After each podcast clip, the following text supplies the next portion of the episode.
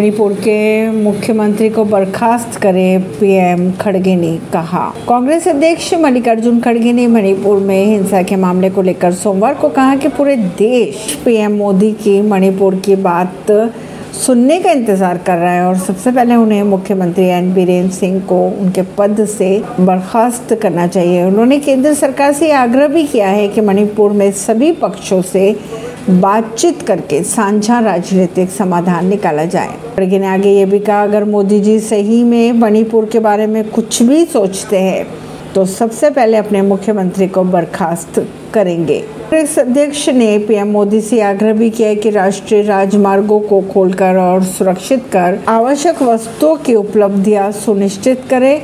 प्रभावित लोगों के लिए राहत, पुनर्वास और आजीविका का पैकेज बिना देरी किए तैयार किया जाना चाहिए। घोषित राहत पैकेज अपर्याप्त साबित हो रहा है। मल्लिकार्जुन खड़गे ने यह भी कहा कि भाजपा और मोदी सरकार का कोई भी दुष्प्रचार मणिपुर हिंसा में उनकी घोर विफलताओं पर पर्दा नहीं डाल सकता। ऐसी ही खबरों को जानने के लिए जुड़े रहिए जनता रिश्ता पॉडकास्ट से। परवीन दिल्ली से।